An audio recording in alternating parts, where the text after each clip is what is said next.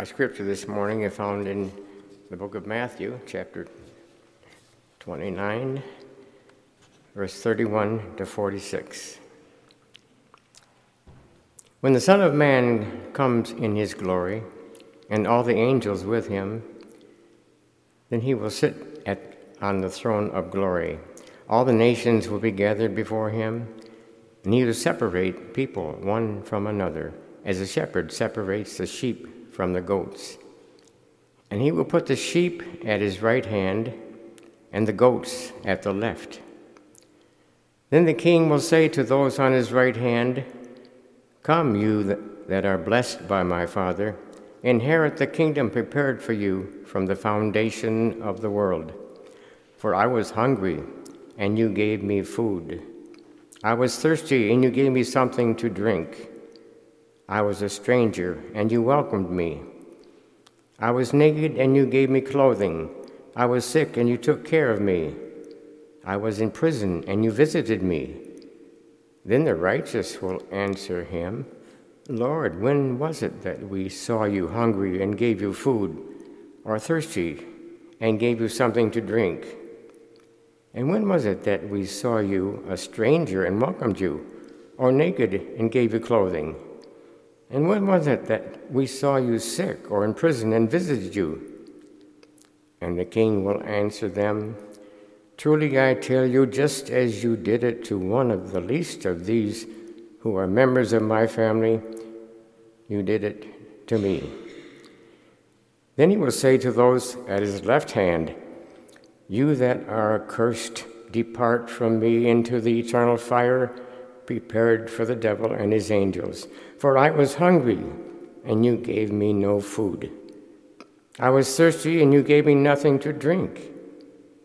I was a stranger, and you did not welcome me. Naked, you did not give me clothing, sick and in prison, and you did not visit me. Then they also will answer, Lord, when was it that we saw you hungry or thirsty or a stranger or naked or sick or in prison? I did not take care of you. Then he will answer them, Truly I tell you, just as you did not do it to one of the least of these, you did not do it to me. And these will go away into eternal punishment, but the righteous into eternal life.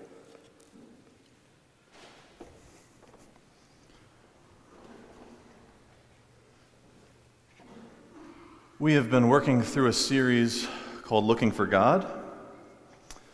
And we started off talking about the humility we should bring into that pursuit uh, where Paul talked about that we just see in a mirror dimly. And that we needed to have eyes for something more to look for God, like Elisha, who sees potential battle, a potential victory, and changes that into a meal and a celebration between enemies, which changes the way forward for both groups. We looked at what it was like for Moses to just even get a glimpse of God walking by and how any encounter with God changes us. Even though that that's hard and we don't like change, yet God always changes.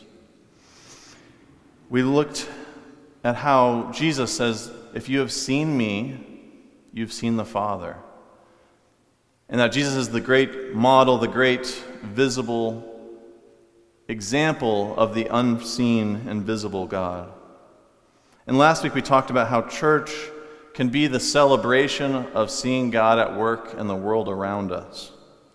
And that we come with joyful spirits praising God about what God has done for those on the outside of the temple. And so today, we move into a challenging text. And I think part of why it's challenging is maybe you hear this text and you think about the street corner evangelists shouting it at people about some people getting reward, some people getting fire, kind of this tone deaf pronouncement. In Milwaukee, there was this old car that would drive by with like a bullhorn or something, and it was set to an audio tape, and so it was just shouting things at people, driving through the streets and you just were like, wait, what was that? Um, and some, sometimes that's the way that we've encountered these kinds of stories, and that makes it even more challenging for us to do something with it. Um, and before we get into today's text, I want to mention I always like to mention this about it's important to know genre. What kind of story are you reading? And anytime you get to these, what's called apocalyptic, uh, the unveiling, sometimes it looks like end of the world type pictures. When you get into these texts, they have certain characteristics which you can expect. Some of them are urgency. You better decide now, because it's like that, that things will change. And so there's an urgency in the text. There's also a need for divine intervention because it's always, most of these apocalyptic texts are written by oppressed groups who are struggling for survival and can't imagine God doing anything other than having to step in and completely change the world around them. And one other thing there's never really any gray area in these texts. Uh, it's black and white. You're a sheep or you're a goat. There's no such thing as a geep. And so part of that is if you're feeling persecuted and you're like, I know that I'm persecuted and they're persecuting me, God's going to separate us out and there's no in between. And so that's the kind of text that we walk into. And I also want to remind us that, like a lot of these texts, there's a lot of analogies going on, going on a lot of like parable type language. And so maybe in a text that talks about shepherds shep- separating out sheep and goats, maybe we shouldn't take things necessarily too literally all of the time. We know there's a little bit of poetic play going on in this text. But what I want to ask us to do today is to ask where, and sometimes when, where are we looking for God? Matthew 25, 31 through 33 starts When the Son of Man comes in his glory, and all angels with him, then he will sit on the throne of glory, and all nations will be gathered before him, and he will separate people one from another, as a shepherd separates the sheep from the goats. And he will put the sheep at his right hand and the goats at the left. When the Son of Man comes in his glory, I think there's a little bit of a playful thing happening here because you might think, ah, I'm looking for that day, that future time when all gets set right. And I just want to wait for that moment. But this story is going to reorient that for us because if you wait for that moment, it's too late. The real moments that matter are our present everyday life moments but we keep wanting to look for something in the future. So when the Son of Man comes in his glory, says, All nations will be gathered. Now, I want to point out that there's actually a long history of discussion on this. Who is meant by all nations are gathered? Most of our last couple hundred years of interpretation will say it means everybody, all humankind. Um, but throughout 95% of church history, most of those people that interpreted this text understood that to mean um, like an inner Christian conversation. That, uh, and part of that's from this text is a part of a bigger narrative in which the disciples come privately to Jesus and he starts sharing things with them. But the church had read this text as an inner church conversation of when Christ reigns, Christ will even evaluate us. How did you behave? Did you treat people this way or did you treat people that way? Um, and so there's an even more, I think, con- convicting tone to how the church has read this text, not necessarily thinking about people on the outside, but even internally. How would Christ judge us as the church? And so there's some separation the sheep and the goats. Now, some people want to read this as naturally that goats are bad for some reason. I don't know if you, if you did that for yourself, of, well, of course the sheep are the good guys and the goats are the bad guys, or something like that. Um, but that's just a shepherd separating out his animals. And we have like goat sacrifice. Like, goats aren't bad guys in most of the biblical stories. It just, the idea is shepherds separate out their flocks, and so Christ also separates out different kinds of people. And remember, no gray area You're a sheep or you're a goat. And then the king will say to those at his right hand, Come you that are blessed, be my Come you that are blessed by my Father, inherit the kingdom prepared for you from the foundation of the world. For I was hungry and you gave me food. I was thirsty and you gave me something to drink. I was a stranger and you welcomed me. I was naked and you gave me clothing. I was sick and you took care of me. I was in prison and you visited me. Come, inherit the kingdom prepared for you. I think it's important the language of inheritance. You aren't working for this thing, but it's the natural product of the kingdom coming down to all of those uh, in need, that the kingdom passes on to the broken, to the hungry, to the stranger. And it's gifted in the right time.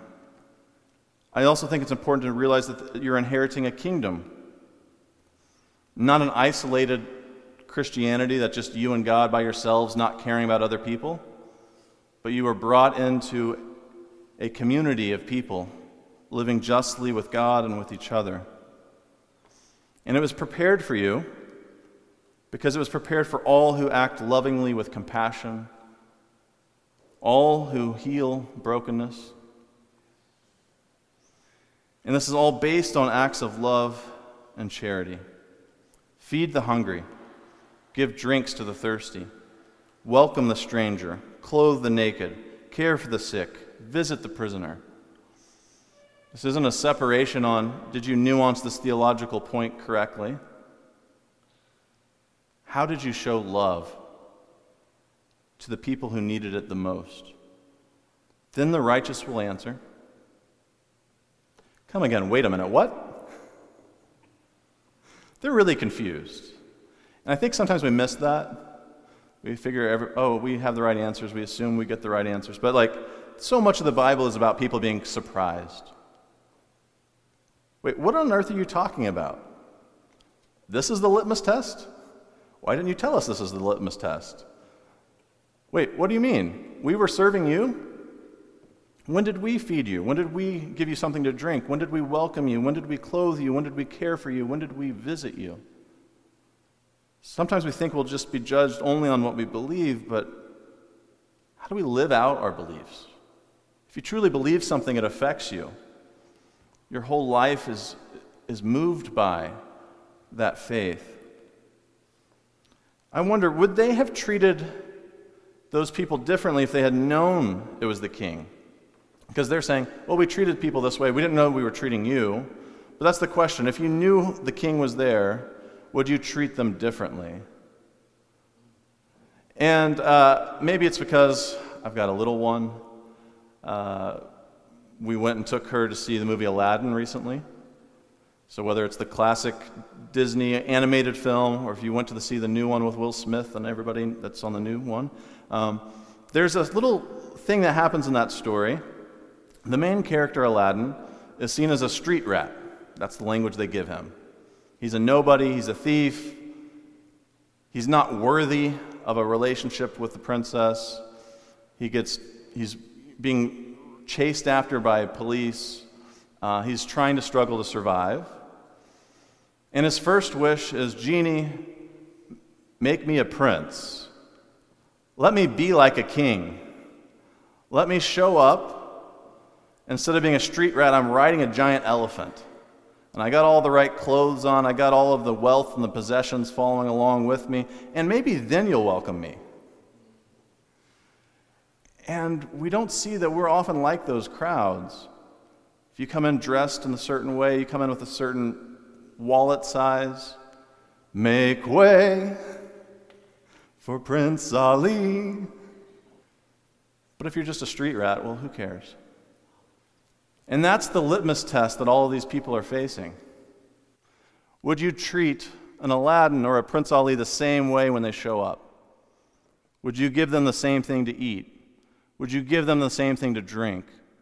Would you give them the same clothes, the same care, the same welcome? Because I think we can be honest that the answer is usually no. Right? I mean, as much as we want to be these people that are the sheep on the right hand side, we can't just help but see what we see in front of us. And that image in front of us distracts us and deters us. And suddenly, I'm not treating you like the king, I'm treating you like a street rat. And the king responded to them Truly, I tell you, just as you did it to the one of the least of these who are members of my family, you did it to me. Hmm. Do we actually treat everybody like that's Christ in front of us? Whatever you did for them, you did to Christ. However, you welcomed them, you welcomed Christ. Identifying with the least of these is a very strong image in our Christian faith. God has a solidarity with the least and not the greatest. You know, God hears the cries of the oppressed in Exodus and says, I'm a liberating God. When Jesus comes into the streets of Jerusalem, it's the poor Galileans shouting praise and singing hallelujah, and the religious know it alls saying, I don't like this guy. I don't like who he's running with. What can I do to get rid of this guy? James Cone, who sadly passed away a few years ago, wrote a very, very important text called The Cross and the Lynching Tree. And he challenged Christians, particularly challenged white Christians, about an ugly part of our past. In the era between 1880 and 1940, nearly 5,000 black men and women were lynched in our country. And one of the things he noticed was he read through all of the major theologians of this era, saying, surely somebody would comment on this. Wait a minute. So you've got people not getting a fair trial, run out to be executed, to be hung on a tree, to be mocked, to be made a public spectacle. And nobody said, oh, that looks like the cross. Where were all of these theologians? Did nobody notice that the black bodies on the lynching tree resembled Jesus on the cross. And how, if we don't have eyes to see, we don't see Jesus in the pain and the suffering of the least of these. Until we can see Christ in the suffering, we haven't fully seen Christ yet. Every person we meet is the opportunity to interact with the Lord who identifies with those in need. And we have the opportunity do we attend to those needs or do we ignore them? And the text goes on Then he will say to those at his left hand, and I'm sorry, left handed people, it just always does that. The right hand gets the blessing, the left hand gets the curse. But here it is the, those on the left. You that are accursed, depart from me into the fire eternal, prepared for the devil and his angels. For I was hungry, and you gave me no food. I was thirsty, and you gave me nothing to drink. I was a stranger, and you did not welcome me. Naked, and you did not give me clothing. Sick and in prison, and you didn't visit me. We often think about sin as doing bad things. We don't often think about sin as not doing good things. And we are all given an opportunity to, to be good, to be love, to be compassion into our world. And sometimes we sit idly by and we let isolation reign. And these people are also as confused as the first. Lord, when was it that we saw you hungry or thirsty or a stranger or naked or sick or in prison and didn't take care of you? And I think part of that gets into that whole like internal Christian conversation. They're not saying, "Wait, are you my king?" "Hey, Lord, what did we not do this for you?" And he answers, Truly I tell you, just as you did not do it to one of the least of these, you did not do it to me. And these will go away into eternal punishment, but the righteous to eternal life. And I think the image there is the inheritance of the fruit of the work that you've been a part of, that uh, those who sat in the midst of an isolated, broken, ugly world and didn't work with God in the transformation of it, left it idly by, remain in a world that's broken, and those that see Christ everywhere and minister to all to heal so much that's broken, are rewarded with continued life. So, what's the invitation of this text? I think there's a beauty in this text. It's the, the invitation to see Christ everywhere. And that's hard in the midst of a brokenness, but that's exactly the point. To look into the ugly, to look into the lost, the broken, whatever that is hurt, and to see Christ at work there. Christ comes every Thursday to personal care and walks in our space. Christ is moving across the street when we have our new low to middle income apartments that are being built. Christ is hungry on our street corner, asking for some change. Christ is fleeing as a refugee to our country. Christ is grieving the loss of children to violence. Christ is enslaved due to mass incarceration rates in our city. Christ is struggling to survive without access to medical treatment. Do we see everyone that is struggling, all of the least of these, as Christ? Or are they just street rats? And while it's an opportunity to see Christ in everyone, it's the opportunity to be Christ to everyone. We had talked about in John 14, show us the Father. What do you mean you haven't seen the Father? When we live out this calling rightly, we bring Christ everywhere we go. Can the world see God through our acts of love? You know, we started with Paul and the limitations of what we can know, and that was in that whole chapter about love. Hey, we don't know everything yet, but you should love. And here we're going to close in this series with hey, you might not know everything, but you can love. Can you show compassion? Can you have eyes to see what is broken in front of you? So if you're looking for God, look around because God is everywhere. And when you live out your faith, you contribute to that light shining in the darkness and you make it even more possible for others to see God at work in this world. So don't miss out on God's presence and God's kingdom at work today. Just longing for some long off, far away time. Because what matters is now. It's not about a life insurance policy, it's about offering to be a part of the healing work of the great physician, which changes lives today. And that work echoes through all time and space. So I close with the words of Matthew Come, you that are blessed by my Father, inherit the kingdom prepared for you from the foundation of the world. For I was hungry, and you gave me food. I was thirsty, and you gave me something to drink. I was a stranger, and you welcomed me. I was naked, and you gave me clothing. I was sick, and you took care of me. I was in prison and you visited me. Would you pray with me?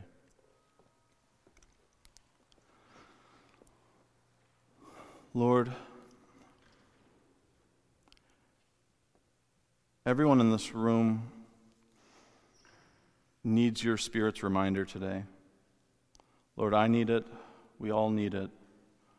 That we see every person in this space every person outside of these walls, every person we love, every person we struggle to love, as bearing your image, as worthy of our love and not our hate. Lord, help transform our hearts to, to be agents of love of your kingdom. Let us not seek to divide people let us care for the least of these. And Lord, I just ask that in a moment we're going to be into our, our, our communion. And, and Lord, I just ask that you would help put us in the frame of mind to see your over, overflowing generosity and goodness and love that flows even to me. And then I can appreciate that, that it flows to everyone else as well. That your blessings are for all of us. Lord, it's in your name we pray. Amen.